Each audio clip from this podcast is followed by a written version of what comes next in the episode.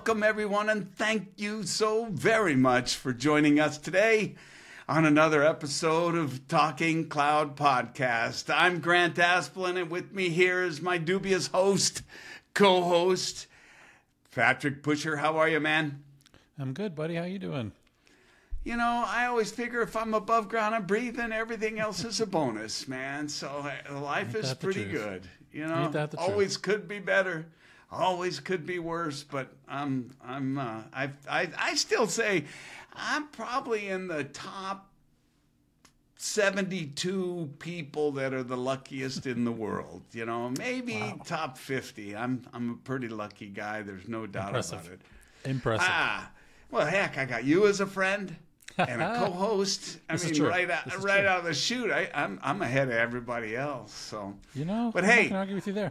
I got a gallon of milk and a half-gallon container. I got a bunch of interesting news. I want to jump in right now, and I know we're going to have an awesome guest later on today. So let's get into it. Let's do it. All right. First off, yeah, you're reading correct. You know, this is I think, going to be a rinse and repeat. We're going to hear this more and more as more electric vehicles come on. But if you're going to Black Hat, I'd encourage you to go check it out because they're going to go and unveil all the details of this. But pretty interesting. But this is, you know, this is just a precursor to, I think, what we can safely say is going to be a story that's going to be rewritten. It's just going to be a different OT, different IoT, different vehicle, different something that's connected. And since it was created by humans, it's undoubtedly going to inevitable get exploited by humans. That's crazy. This one, when you think about the safety side of it, at least, that's crazy. Oh, I know it, but I think it'll happen more and more. This one I thought was interesting because, you know, we've been talking about it for a while. It's a good plug for my buddy Venkat. But it really, you know, this is a report that came out from Google. And, you know, the fact is we know this is going to be an ever-increasing problem. And it's just that effective management of identities, you know. Having good, strong identity management is just something people have never had to worry about because, he's got a badge, he can get into the building. Different world. That title's hilarious, though, right? Unless you've publicly exposed information, are credentials involved in all of cloud compromises? Yeah, that's a good point. I guess that's true. Yeah. Well, it's far more than over half. Oh yeah. They get me with an ad every time I go to another window. This one I thought was interesting. Clearly, pro-cloud, pro-advocate for cloud, and you know, which is fine. And they're suggesting that, you know, it can be really worse if people believe the misconceptions today that you should rely on a single cloud. I think that is pretty widely agreed upon. You get started, you think you can depend on the single cloud, and then you realize you can't. I think that one, though, I think is trendy. I think it'll flow. I think right now we're talking about the super cloud, the multi-cloud, you know, use whichever one. You know, it makes sense from a feature perspective. But mark my words, I think it'll come back around and we'll start talking again about single providers so that we don't have to, you know, lowest common denominator agree on feature sets. I'll bet you in time there's that discussion. Yeah. It seems to be cyclical, right? We talk about best of breed so we can get the best kind of features. And then we talk about, no, let's stratify a bit so that, you know, we don't have all our eggs in one basket. So it seems to be like a cycle, that at least from a cloud perspective that I see. Yeah, I think that and I would also suggest as time goes on, the options available from a single cloud provider, that list continues to grow and grow and grow. Definitely. Which makes it you know, theoretically anyway, simpler to stay with a single cloud because they're going to have more options. So that's right. You know, the cloud is not reliable. I don't know who believes that. I mean, less secure. That's you know, less secure is tricky, right? Because I totally don't agree, as I think you don't. But I think what they're saying is everything is possible. It's possible to put everything at the edge and make it publicly accessible. It, you know, at the click of a console button, basically. Yeah, it's the context of that, right? It's the context of that for sure. So I just thought it was an interesting read, and so sure. I thought this one. You know, we've been hearing a lot about this. This is all really, I think, manifested from the token that Microsoft lost. That was way more than just Office 365 or Outlook, right? And now we're starting to see evidence of it with this team that Microsoft announced yesterday has launched this attack. It's pretty gnarly, but this is our world, right? This is the world we're in. This kind of bad guys have AI now, so those wide attacks aren't going to be nearly as hard or expensive. Right, and we always think bad guys, they're not here, but they're among us as well. And if you look, you know, this is a U.S. registered company, but, you know, they're stood up not to help us, but obviously to help support others. And I think, you know, we just have to remember this digital transformation that's occurring over the globe. Every single thing we think is so cool has another side, has another edge, right? Yeah. And I save the best for last, the best just because I want to constantly harp on this AI, Golem, large language, multimodal model AI. Ladies and gentlemen, make sure you watch The AI Dilemma on YouTube from the authors, the Center for Humane Technology. Just had to plug that in, Patrick, you know. But this one blew me away.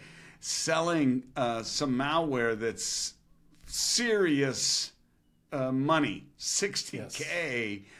Yes. And it's interesting. It's this, I was reading, it's hidden virtual network computer tool.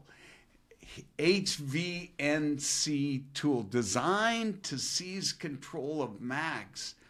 I mean, this is scary, and especially for a guy who's got a spouse who has a multi-store retail business all running on Macs. It's amazing. But this, I can't stress this enough. I put this in a post the other day on something about it. We ain't seen nothing yet.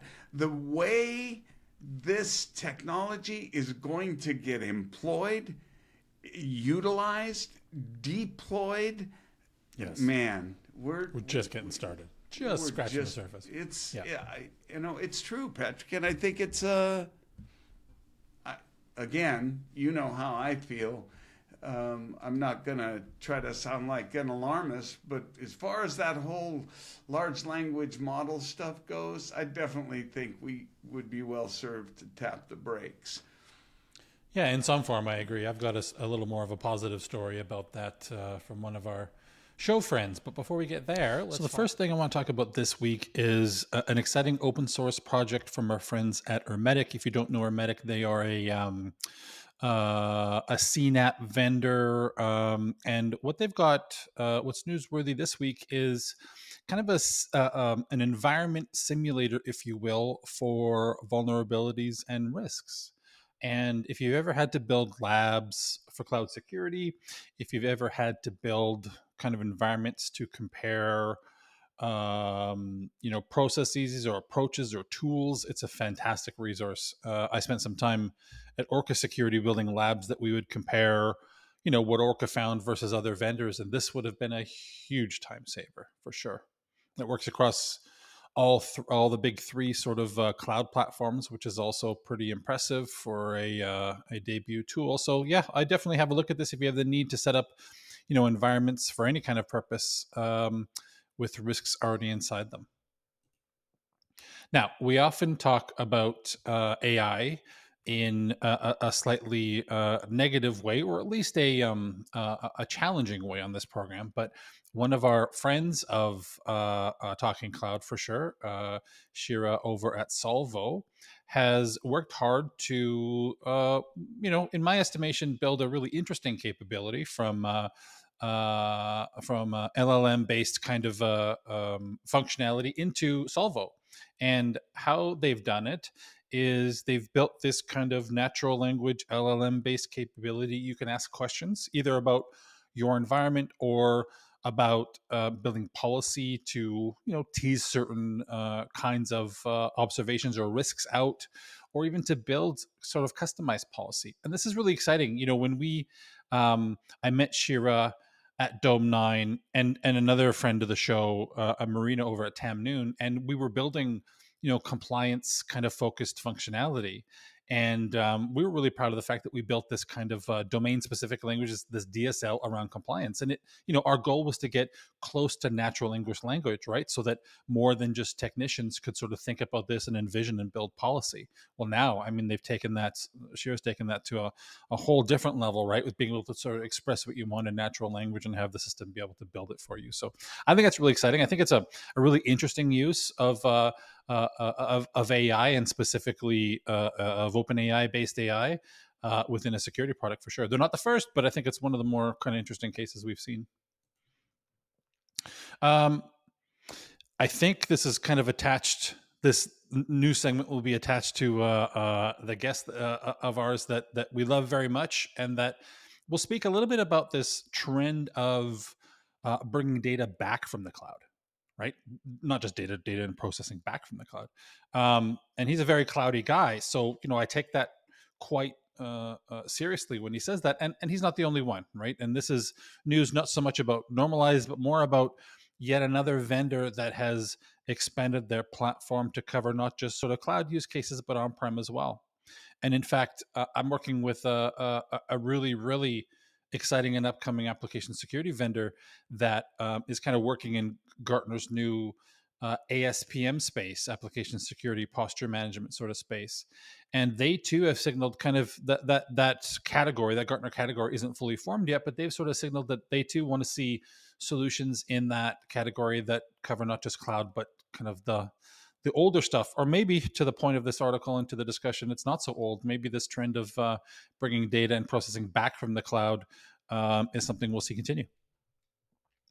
And then lastly, we saw the SEC rules around disclosure. I mean, I think we mentioned this in an episode recently in passing. I wanted to spend a little more time on it.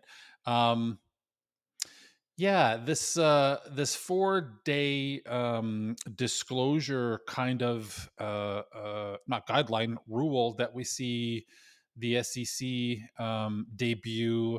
You know, I've been reading about it. I think it's the mandatory disclosure. I think is absolutely important and key and sound. The 4-day part is what people. You know, there's people that really love this, and there's people that say putting that 4-day timeline is going to mean the kind of disclosure you get will be subpar at best. It might actually be quite erroneous given, you know, how long it takes to understand these kinds of scenarios and what you'll know in the first 4 days, right? And so there's a little bit of a, even for, you know, what I consider fairly responsible security pros, there's a little bit of a backlash to this, this kind of, I think it's to the window. It's not to the mandatory reporting side of it at all. It's to this kind of a 4-hour window. Let's, disclosure isn't the solution, right? It's a part. It's an activity. It's a key activity along that pathway of a solution, right? But it's just one piece. And so I think scrutiny around that timeline does make sense for sure. But it's one that, you know, we'll have to. I guess we'll have to feel out as we go.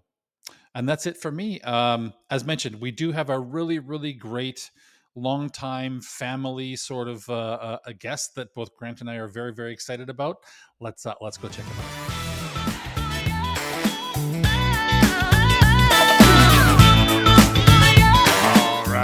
ladies and gentlemen. Wow. I was on your other invite. Well, it's why I sent you the new one, Mr. Presidente. But I'm preparing and I'm not looking at my WhatsApp. I think that I sent you the meeting invite that was just the bland one because you asked for it, because I usually just send the link. My apologies, Presidente. No problem, my friend. Okay, let me do this properly, because I was thinking to myself, what's the best way to introduce this guy? And I have to start it this way, because believe it or not, there are probably just a couple of people, not many, that don't know you. So let's make sure they know who you are.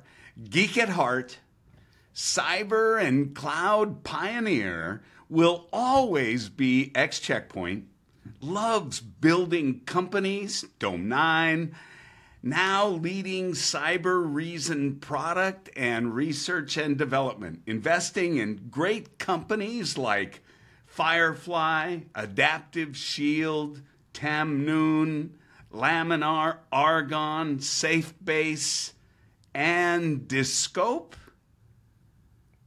giving back to young entrepreneurs as much as possible. And man, are we so honored to have you, Zohar Alon, brother, friend. I love you.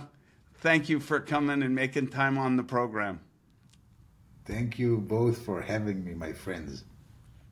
Okay, so I'm cutting to the quick on this, because this is the only reason I invited you on the program. There's been a long, decades-long debate, I want you to know, okay? Mm-hmm. Originally perpetuated by you, I think. And it's who was actually the person you invited to join Dome9 first. Me? Claiming I turned you down? Or Patrick, because evidently it was him, because he was the first one. And let me just add one additional comment. Whatever your answer, you made the right choice. Because I find it fascinating, and I'm not joking. We were talking about this. Hang on. Patrick and I were talking about this, because I didn't know him then. Nope. And the fact that he's my co-host today, that we found each other after you were so gracious to give me a chance at Dome9 to, I mean, that's what we are here together because of you. Yep, it's true. And it just, I think, is a clear indication of what unbelievable character judgment you have, your unbelievable insight to talent. It's really remarkable. I'm here because of you. You know, that's the world. Symbiotic, right? Goes. Yeah, that's right. I think I can find in my Gmail an email to you, Grant, actually, before I reached Patrick. It sounds like it, yeah. I think the minute I kind of the idea or Dome9 was starting to form as a company, I reached out to several of my U.S. cyber dudes, cyber buddies, and I remember it like it was yesterday. I was telling Patrick before. I couldn't afford you at the time because we were. I now wish I had a knee that bent the other way, and I'd kick myself in the ass, because it was, would have been an awesome journey. Although honestly. I mean, you had the right guy. I mean, Patrick, I think, has proven himself time and time again, and just what you guys were able to accomplish was really remarkable. But I still think it's amazing that here Patrick and I are now with you on this program. But, you know, running together, it's just pretty cool, man. It's just pretty cool. It's my privilege to be part of that coolness. I'm not a cool dude, so that's... You know, being associated with you makes me cool. Well, together we are cool with three O's. How's that? So, hey, man, I really do appreciate you coming on the program. And, you know, we just had Nitsan on. We just released that episode yesterday, today. So I thought, oh, man, this is so cool to have you for a few reasons. One, tenure in the industry, vision. I mean, you know, no one can dispute it. The fact that you guys both had seasoning at Check Point, right? Marinating, call it whatever you want. And that you've both now, you repeatedly, you know, you turn back out and head into the wind instead of sitting back and floating with it. He's doing, you know, some interesting stuff in supply chain. Tell me about what you're up to now, Mr. El Presidente of Products and Research and Development. With pleasure. So I've been working on my Duolingo. So that's why I am referring to you in Spanish. Okay. So, you know, guys, you both worked with me when we were going full force at Dome9. You know, at the, you know, I think that, you know, 40 to 110 employees where we were at the just when the acquisition happened. Mm-hmm. I think those were the most meaningful 2 years of my professional life in, you know, really dealing with execution and with scale and with solving new challenges, you know, combining not just pure tech, because I'm a techie, I love tech, but you know, also solving business challenges and dealing with people. You know, people is a big part when you scale, as you both know, and I just loved it. I just felt, you know, I felt the $0 to $2 million of ARR, which took us like almost six years, was a very tough grind. Was a lot of doubts, a lot of, you know, what am I? Is what I'm doing will, you know, right. Do people want it? Will it materialize? Yeah. You have a lot of, and then that moment, Patrick was there. Patrick was key in helping us realizing that moment. Kind of that apex, right? Exactly, that inflection point, and, yeah. And no, Patrick deserves a lot of credit for that. And then you are now. It's about execution. The market knows. How do I not screw up all this opportunity? Right now that it's here, for sure. No, we talked to people. It took us 9 months to close deals that we were able to close, and in that inflection point, 6 weeks we closed a six-figure deal, and that's. Wow, you realize the opportunity. You are well advanced because we had a strong technology stack. Our competitors were still figuring it out. They were younger. They didn't realize that time has come. And boy, those 2 years were.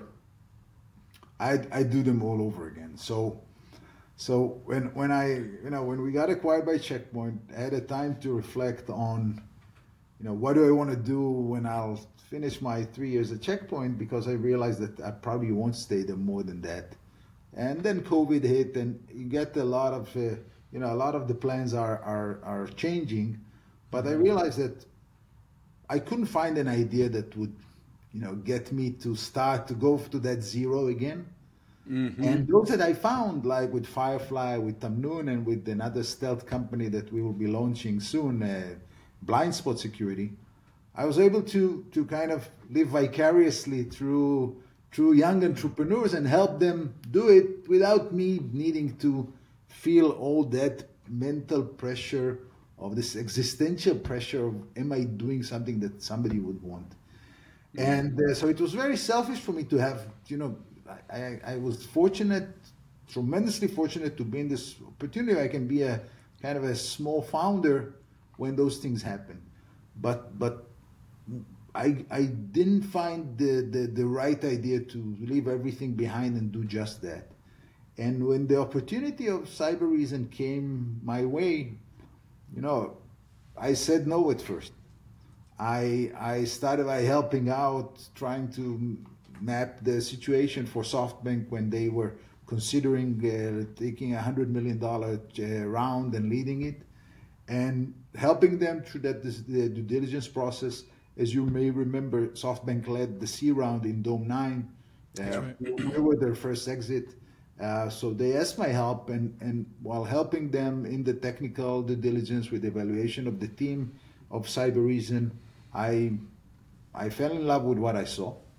Mm-hmm. The company was going through some interesting challenges, but we are not afraid of challenges, guys. The three of us, we've been through them, and I could definitely see the opportunity in the technology, the personal opportunity to be kind of in that point where I can impact and help R&D leaders, product leaders, and essentially the entire organization, deal with the tremendous opportunity.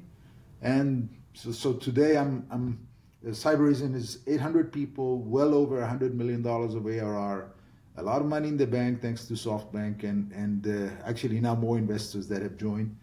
And we look at this great XDR, EDR endpoint market and the opportunities there with big data, with AI. And I said to myself, it's an organization I have a chance to kind of hit the ground running, as you say in American, right? Mm-hmm. Skip the 0 to $100 million and start running it, running there quickly. I have a great partner, my CEO, my boss, Eric Gann, that led the investment from SoftBank in Dome9. So I knew what I was coming to. And so I have an organization of about 400 people across mm-hmm. R&D, product, and our technical customer experience, technical services and support and professional services that report to me. And we're doing endpoint, man. Remember secure remote, Wow. Well, I'm a visual guy, Zohar, and I'm in my mind, what I see is this enormous roller coaster. Mm-hmm. And the first 2 years, it's going up that north face to get to that point, right? And if you're fortunate to have the right timing, which I think Dome9, you guys were early, which put you in first position, really, first chair when it did happen. And fortunately for you, you were able to hang on, make the adjustments because, you said it, scale. And I'm curious, I wanted to ask a question. So, I mean, do you think that it was the sudden recognition and accessibility of cloud, right, of EC2, of this whole concept? It kind of was like a aha. Do you think that was what really fueled it, or do you think it was that the corporate market just started kind of taking virtualization? And I mean, what do you think really was the pop that made it go crazy? Look, first of all, we were stubborn, so we were not willing to give up when it was hard. And Patrick, and it was tough. Look, it was ugly at times. We were very scrappy. We couldn't really fund the company that well. It was different times. But when I saw, the first AWS events, that it's going to blow up in a positive way. It's going to explode and become, the something that you couldn't do otherwise. And when you see that, you get the energy to continue, even though you don't know exactly how I'm going to sell this new security technology to the enterprise buyer. Mm-hmm. And then enterprise came. And if you remember, we had Cadence, one of the first adopters of AWS for production stuff. And then Aon Insurance, and then Capital One. But something really happened end of 2015 that it was everyone, everywhere. A tiny insurance company, they have a cloud stack. And then you crystallize the message. Sometimes, we started with the cloud network piece, and we slightly pivoted, thanks to Patrick, to the general purpose compliance and what we call today posture. And when we invented that element, when we kind of connected the dot, when the market was happening, when buyers had the budget, and there were really no good solutions around, together with our relationship with AWS and the other cloud vendors, that's the big bang happened there. Had we held on, you know, so we can only just imagine what would have happened if, you know, our negotiations with Check Point had not gone well. I think that we definitely, you know, in hindsight, you know, but who knew? But after you run for 8 years with the company, after you almost close it twice, you know, we got the number we wanted. And I'm happy to say, you know, some of you may know, this is a very big business today inside Check Point. So, you know, we have a happy buyer. Sure. And for it's always important because you're going to go back to that. And as you say, you know, I'm fortunate to have been part of that journey and trying to, you know, help a couple of times, right? I mean, you were early and Provider One, your fingerprints are all over it. I mean, you were quite visionary, you know? No, and I think the extrapolation from that product to Dome9 and understanding this whole kind of multi-tenant world, I thought was spot on. And so I have no doubts XDR and this whole new world is happening. There's so much to innovate, even in things that we have for 30 years, like the endpoint. Yeah, absolutely. No doubt. But now my role here is to get it, you know, to put the belief in the minds of the people and in their hearts. Yeah, that nothing is solved. I have to. When you were talking earlier, and you were talking about how you're stubborn, you didn't give up. It reminded me of, I think, one of my most favorite fortune cookies ever. In fact, I carried it in my wallet until I lost my wallet, which pissed me off. And it had four words: deep faith eliminates fear. And what I found so fascinating, because I'm kind of goofy, I looked up each word in the dictionary. Deep, we know, can't touch the bottom. Got it. Faith, nothing to do with religion or God. It's belief. It's belief, right? So deep belief eliminates, we know what that is. Gone, zip, nothing there. Fear, this one blew me away.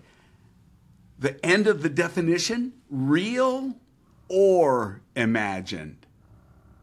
And that one just hit me in the back of the head because it dawned on me that, you know what? Haters going to hate, you know, excuse me, fuck them. I mean, you know what I mean? It's like if you really have the deep belief in whatever it is, there's no fear. And you can walk through fire, and you guys did it, and I just think it's awesome. But you know, one of the dilemmas of entrepreneurs is, am I wasting my time? Because time is your most precious asset. And that the real doubt is, you know, am I wasting my time? Can I use my time to do maybe other things? And this is when we say giving up on an idea. When you say wasting your I guess that's time. You're chasing something that is there really any there? Right. I got you. But yeah. I was lucky to have, you know, kind of points of interaction with reality. You know, we had a customer, one of the first ones, early 2012, Car and Driver magazine, and he saw us in before the AWS show started. We had Cloud Expo in New York. He met us. And nothing happened. Like, you know, we were supposed, I think, the first or second trade show we ever participated. And just before Christmas of that year, he connected his environment, his big AWS account, to Dome9, and done everything without us telling him what to do. And I said to myself, "Wow, this guy gets it." And I didn't recall that we met him a couple months earlier, and I called him up when we tried. This was our first $1,000 a month customer, which was a big thing at the time. Yeah. And I called him up and I said, what happened there? Like, how did you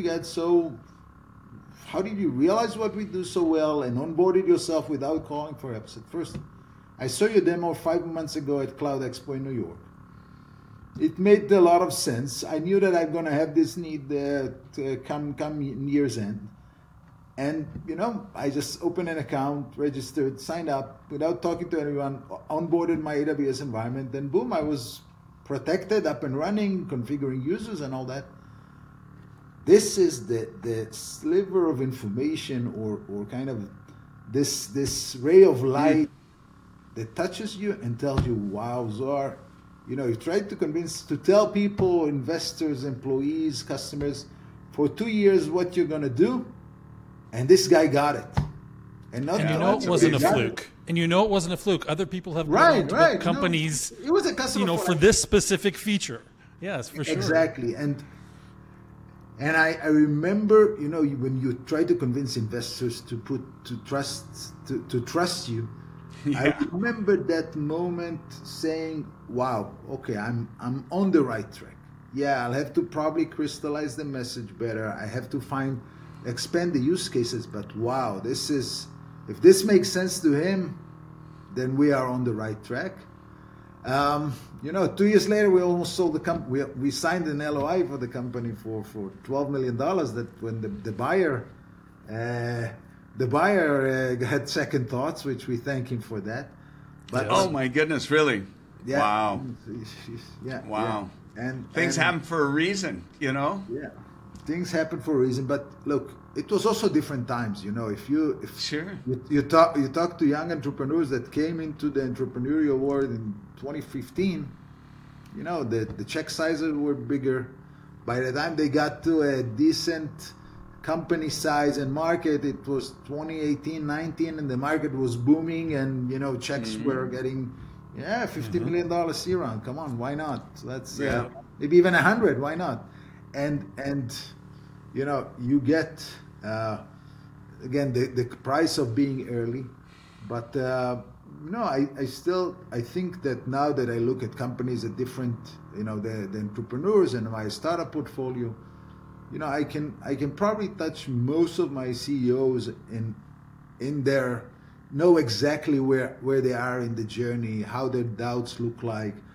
You know, are they either over optimistic or over pessimistic, and try to adjust the way they look at reality, and you know, explain to them why perseverance when you're growing linearly and not exponentially, but you find that this growth is real and reasonable, why you should continue and not give up. And you know, there's so many, you know. We almost died.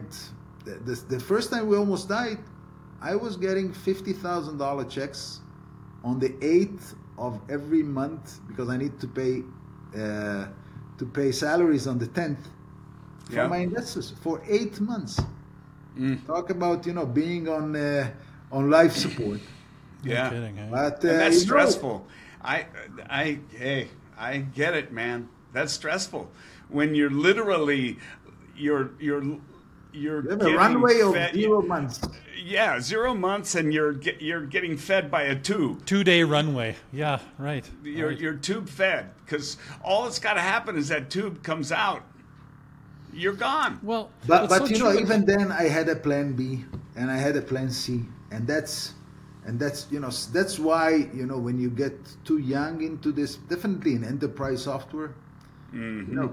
I was fortunate to see and experience it with Check Point, and to see some other stuff in my investment career between Check Point and Dome9. You know that there's no, it's not a binary thing. There are many, many shades of gray before you really die. And also having some financial capability to support myself, my family without income for a while.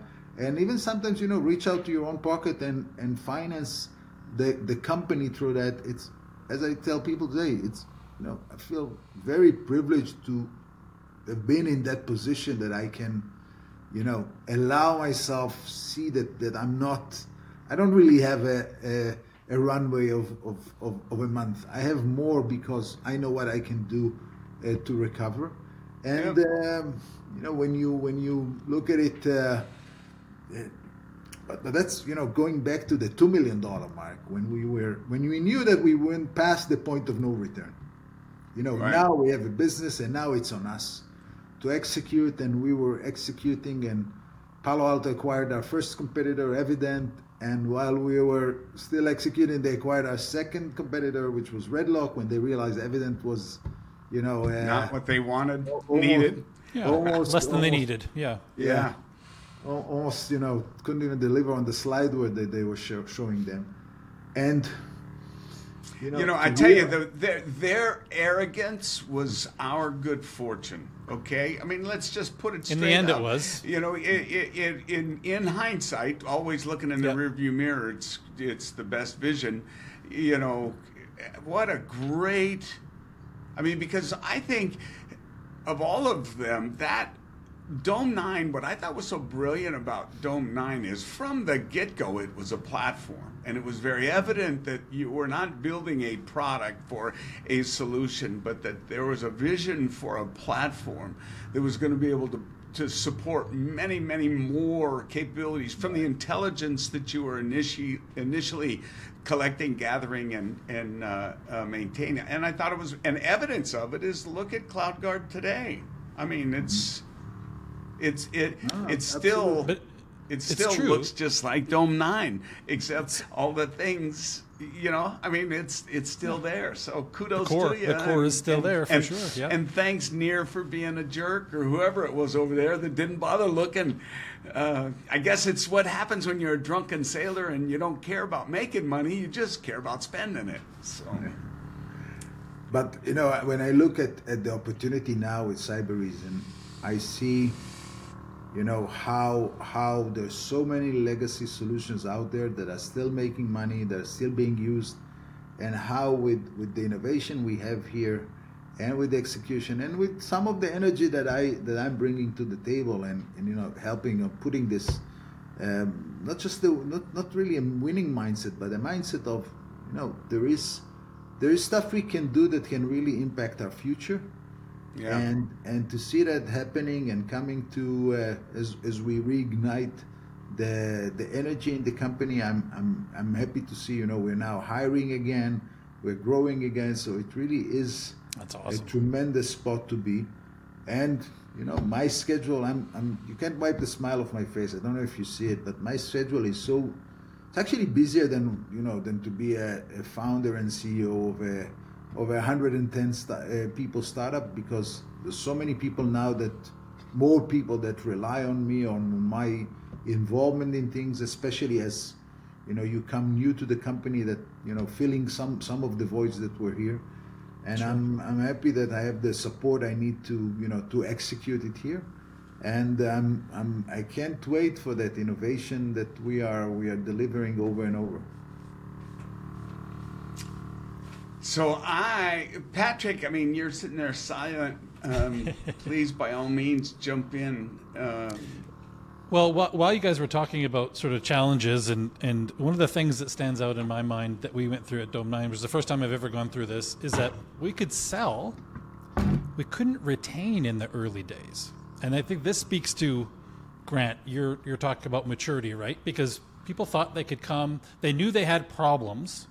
And this wasn't even called posture at the moment. Once it was called posture, people started by then to figure this out. But they would come, they would use Dome9, they would make the corrections they needed, and then they would leave.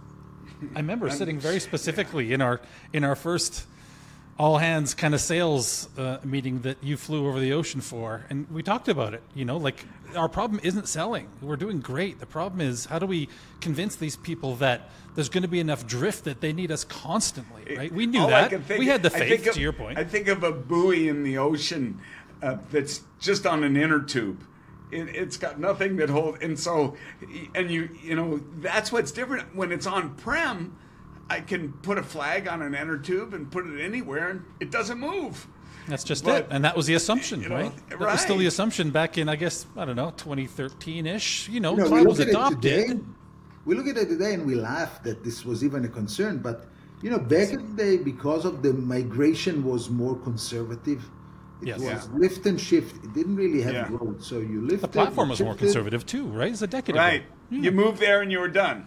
And you're done. You don't expect it to grow. You know, today when we started servicing companies that were born in the cloud, that had a growth posture in their thing, or when enterprises started moving and then modernizing and then rewriting, you know, the whole, the phase of that. Wow. It takes me back to, you know, hearing Jeff Bezos talk about AWS in the second or first reInvent, which was so kind of, you know, so naive in hindsight, but it was so innovative. Yeah.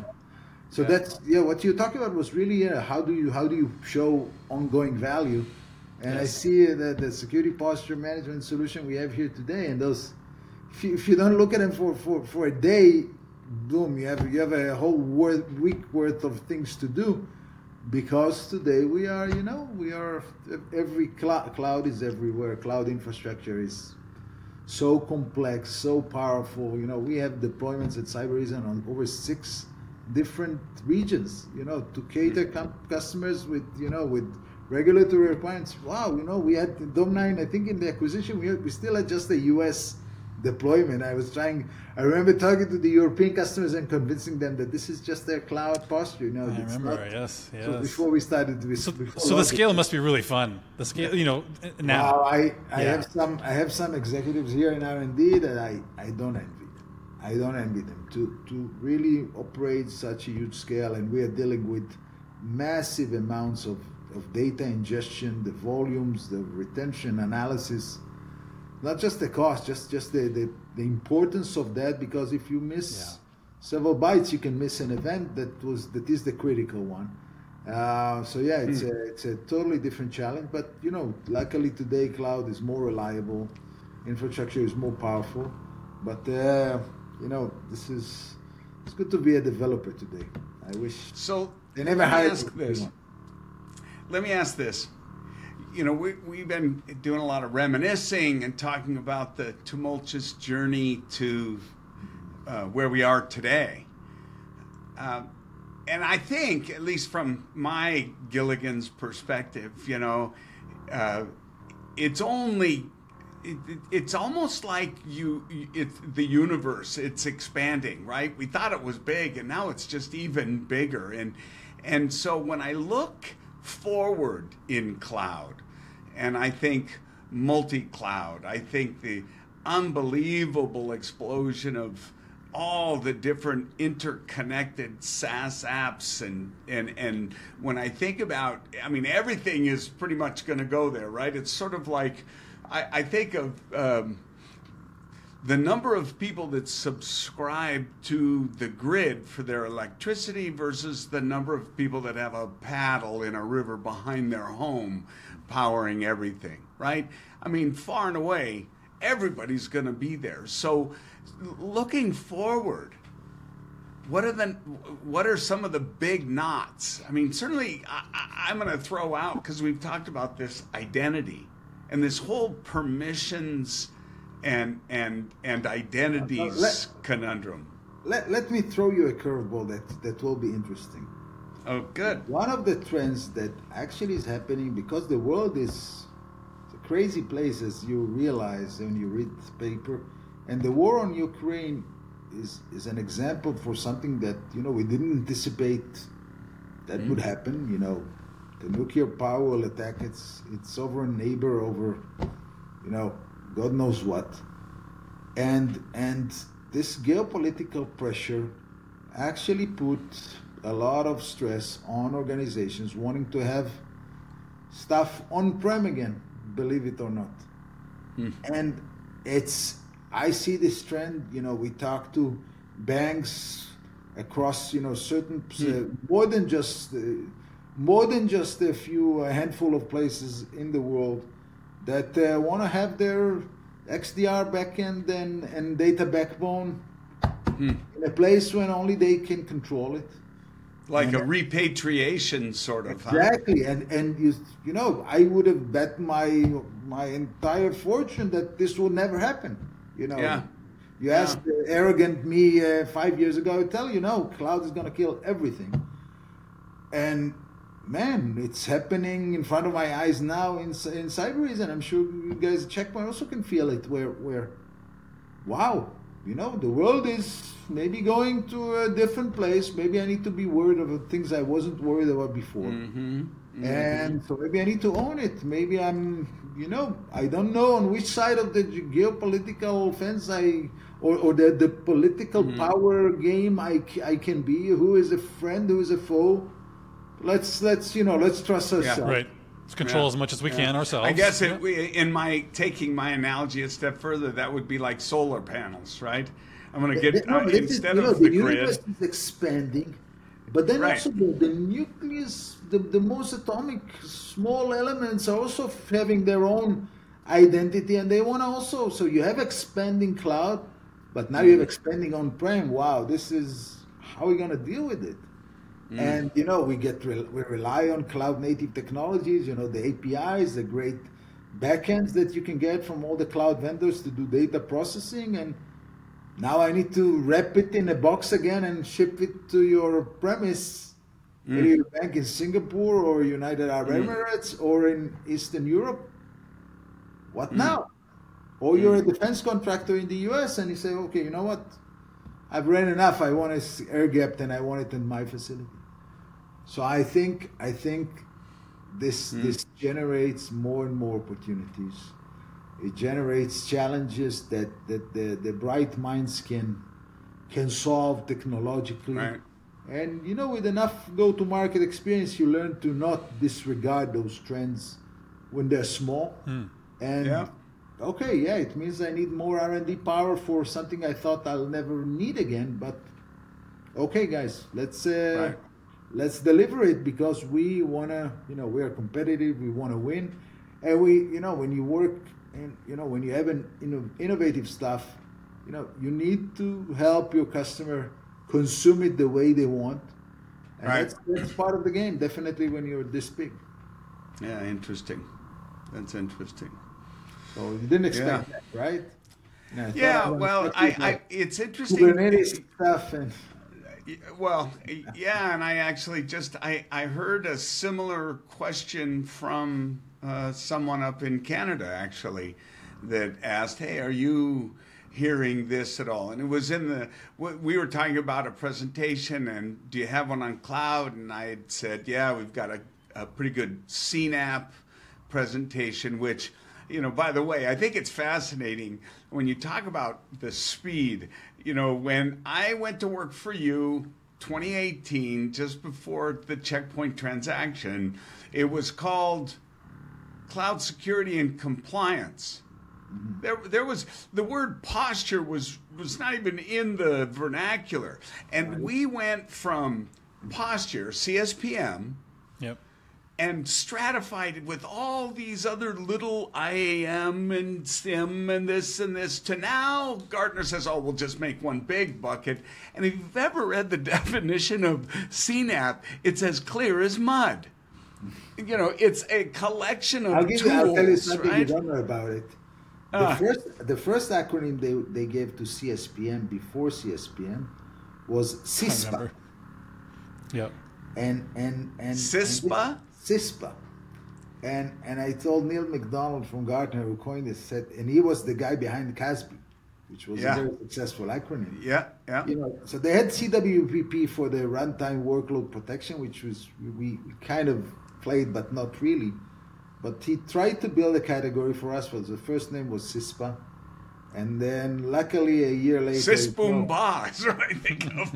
He came up with CSPM, and I'm happy about it. For me, I'm still the CSPM leader. That's right. Absolutely. But it is interesting how. But what I always say is that it's evidence of really how fast this industry is evolving and changing and moving. Look, but I gave people that same phrase, I'm going to shoot at you 5 years ago, and I was right.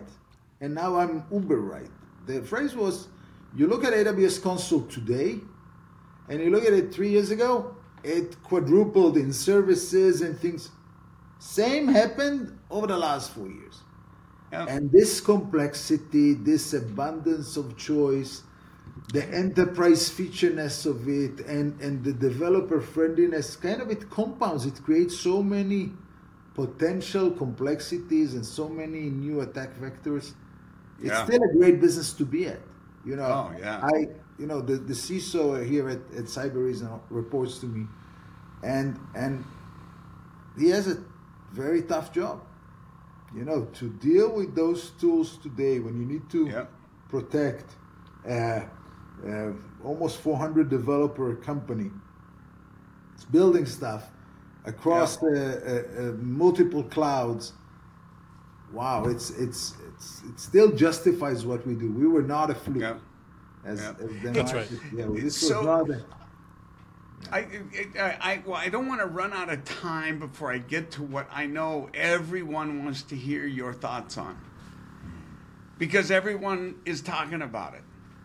And you've already mentioned a couple of times about the enormity of data that you're seeing, processing, dealing with, the scale you're contending with, and all of these lead me to AI. The use of AI, the role of AI, the impact of AI. I'd love to hear kind of where you see this technology, because, and I'm gonna, another selfless plug for the video you must watch, The AI Dilemma. Watch it, Zohar, please. The AI, it's about an hour long, The AI Dilemma, and it's from the Center for Humane Technology. It's really, really fascinating. I think you really enjoy it. A little concerning too, maybe, but I'd love to hear your thoughts on AI.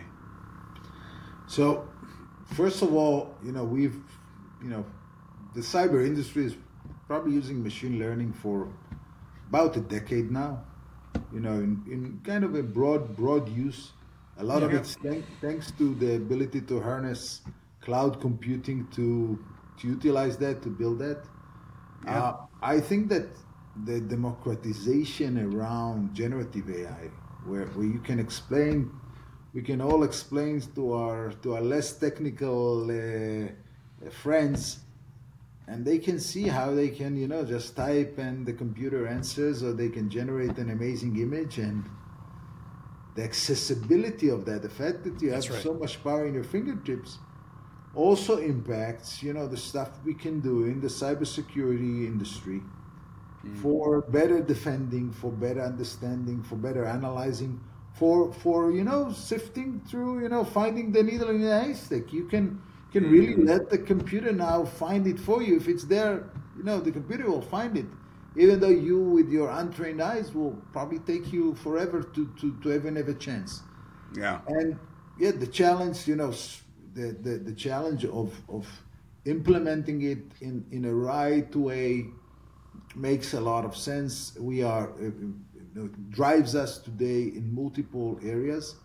But again, with all the blessing of it being so accessible and being so powerful and valuable to the user, when you can, pre-text and things happen, it also adds another vector of cybersecurity, complexity, challenge, and potential tremendous issues. First, the bad guys are using the same technologies to find software exploits and to better social engineer the people you and us and our significant others in trying to gain access, and they can disguise their voice, they can mimic our voice, you might not be talking to me.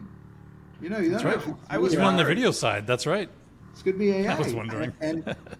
And when you take with that the fact that using those generative AI technologies means that you are telling that big brain in the cloud your intentions. Sometimes you share data because you want him to process, you send him the entire haystack to find the needle. He has your haystack. Mm-hmm. The bad guys could have your haystack as well, and find maybe other things you don't want to be found there.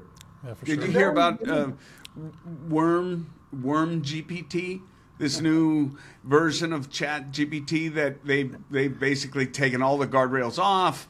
It has no ethical boundaries at all, and it's actually been pumped with more nefarious info. So that's what I'm saying. We have seen it so many times in the past. Yeah. It's a huge revolution. The fact it's accessible from a browser without any boundaries between you. The fact that there's already now competing modules and competing technologies to get it as closer and as powerful to you, just means that we as an industry, I just invested in a company that offers security for that model. I'm invested in a fund that also invested in a company that's doing security for the data that happens, that travels back and forth. What can I say? Just, complexity leads to opportunity, leads to innovation. And, I envy the young entrepreneur that has a chance to go now and also solve those challenges as we get older, most of us. Yeah, I've been older. I have to ask you about the other story that I thought Grant was going to ask you about when he said, everyone's wondering what's on your mind. And it has to do with innovation, as you just stated. But in this second generation of CSPM, at least how I kind of see it, there's a bit of a battle going on.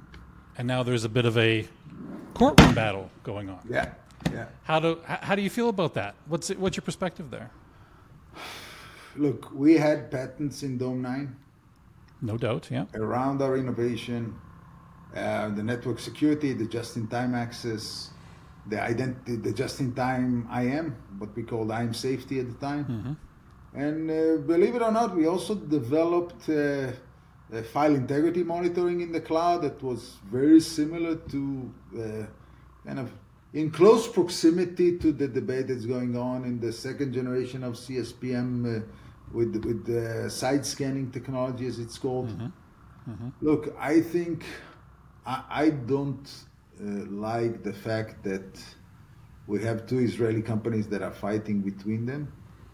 I can understand some of the motivation. I don't think it will go the distance because everybody has something to lose if either way. Yeah. Yep. But I think that, putting the PR value aside, I think that there is, a lot of the innovation today lies in the execution. You can't really... No doubt. There are no real secrets. It's... as an innovator, I want to say that I believe that, product... Remember, we Microsoft copied us.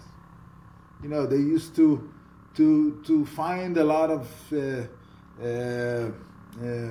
find insights and ideas and generate and get influenced or get build their products with our influence. It was some parts of the Azure Security Center at the time. My experience with those guys, I don't know how much it changed, but going way back in the Meta Info days, post Check Point, the same behavior. No, but I don't think. But my point is that it puts you in a place where you constantly need to innovate. At the end of the day, there's a buyer that you need to convince to pick you instead of the other solution, and you do it by the total, bundle of capabilities and execution and the experience that you deliver through it. And I don't like the fact that, we are fighting over that specific patent where it's clear that there were things that were doing it very similarly on other areas, maybe in this area. But I'm not advising either company, so I can't. Of course. Nobody asked me. There are a lot of companies that are investing a lot of energy in software patents, but I actually cite those who are who believe that innovation should be widely available and we should compete on the way we productize it and bring it to market. If you can defend how you do things, you should defend them. But that's not that, that specific debate is not around that. Well, and with the drift too, that you were talking about earlier, that, seemingly is, throughout the entire industry, that's technology. It's constantly moving. I mean, I have an analogy, imagine a huge monster wave out in the middle of the ocean. What happens to it when it stops moving? There is no wave. Right. A fundamental premise of technology is that it's always moving. So I'm full agreement with you now.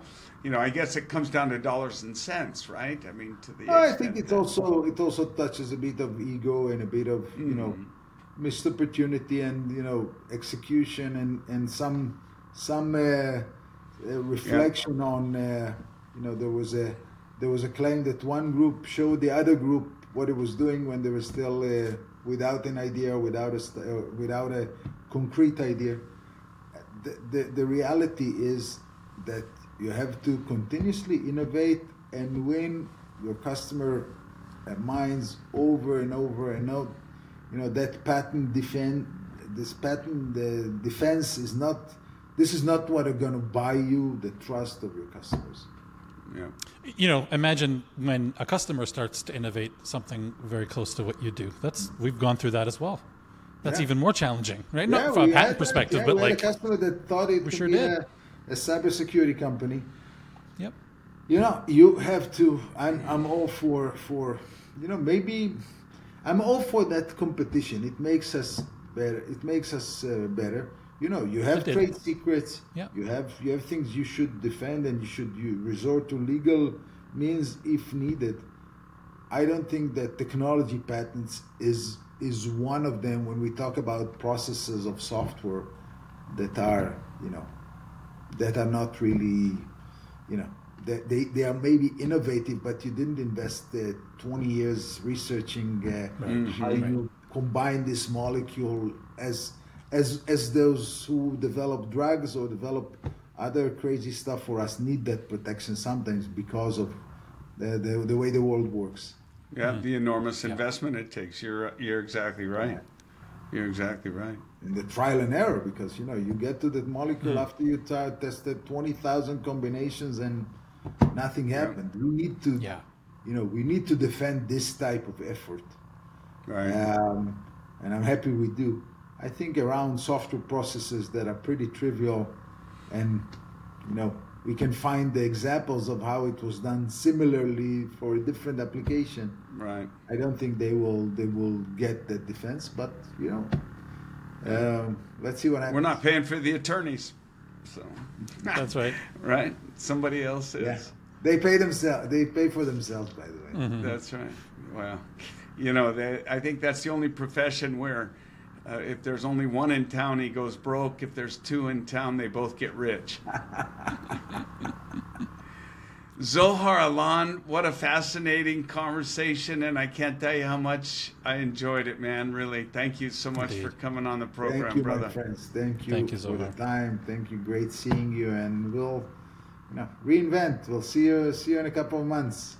Yeah, well, we'll definitely see you again. You're a face everyone recognizes in the industry, and man, we're so fortunate we had you on Talking Cloud today. So thank you again, Zohar. Really appreciate all your time.